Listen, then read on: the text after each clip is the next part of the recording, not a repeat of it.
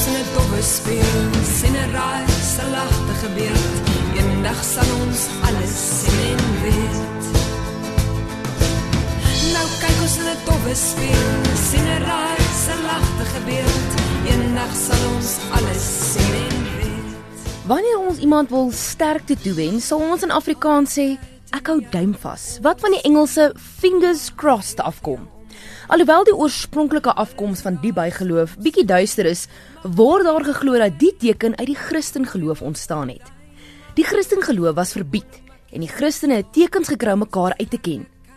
Een persoon sou sy wysvinger en duim uithou dat dit 'n L vorm en die ander persoon sal dieselfde doen.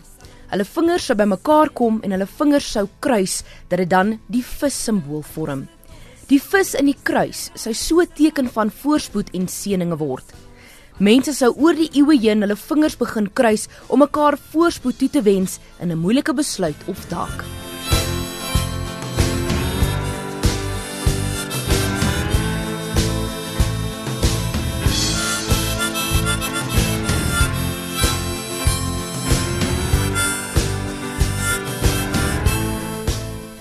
Tweede bygeloof wat oor die wêreld geglo word en seker meer gevrees word, is wanneer jy 'n spieël breek, het jy 7 jaar ongeluk en teëspoed. Die bygeloof kan teruggetrek word na die Romeinse tyd, wat die eerstes was om 'n glasspieël te maak. Hulle het geglo dat 'n spieël die krag het om 'n gedeelte van jou siel te kan steel. As jou weerkaatsing enigsins duister lyk, was daar geglo dat 'n gedeelte van jou siel nou in die spieël is. Indien die persoon wie se siel reeds in die spieël is, die spieël sou breek, sou daardie gedeelte dan daar vassit. Die gebreekte spieël verteenwoordig dan 'n gebreekte siel wat dan slegte gesondheid beteken. Die Romeine het ook geglo dat die mens se liggaam homself elke 7 jaar hernie. So, die arme siellose mens sou dan vir 7 jaar moes leef met slegte geluk tot hulle siel weer herstel het. In 'n dowwe speel, sien 'n raai se lagte gebeur. Eendag sal ons alles sien en weet. Mag geluk altyd in jou oë skyn, mag vreugde jou omring. Alles daar soms pyn.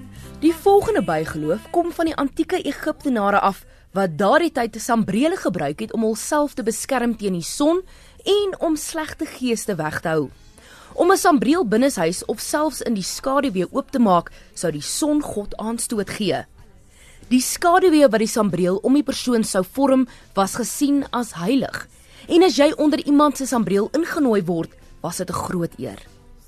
Ander glo eerder dat dit afkomstig is van die 19de eeu in Londen waar waterdigte sambrele populêr geword het. Die sambrele was ongemaklik groot en kon mense seermaak of goed breek as dit binne in 'n huis of klein kamer sou oopgemaak word wat dan woede en argumente sou ontketen.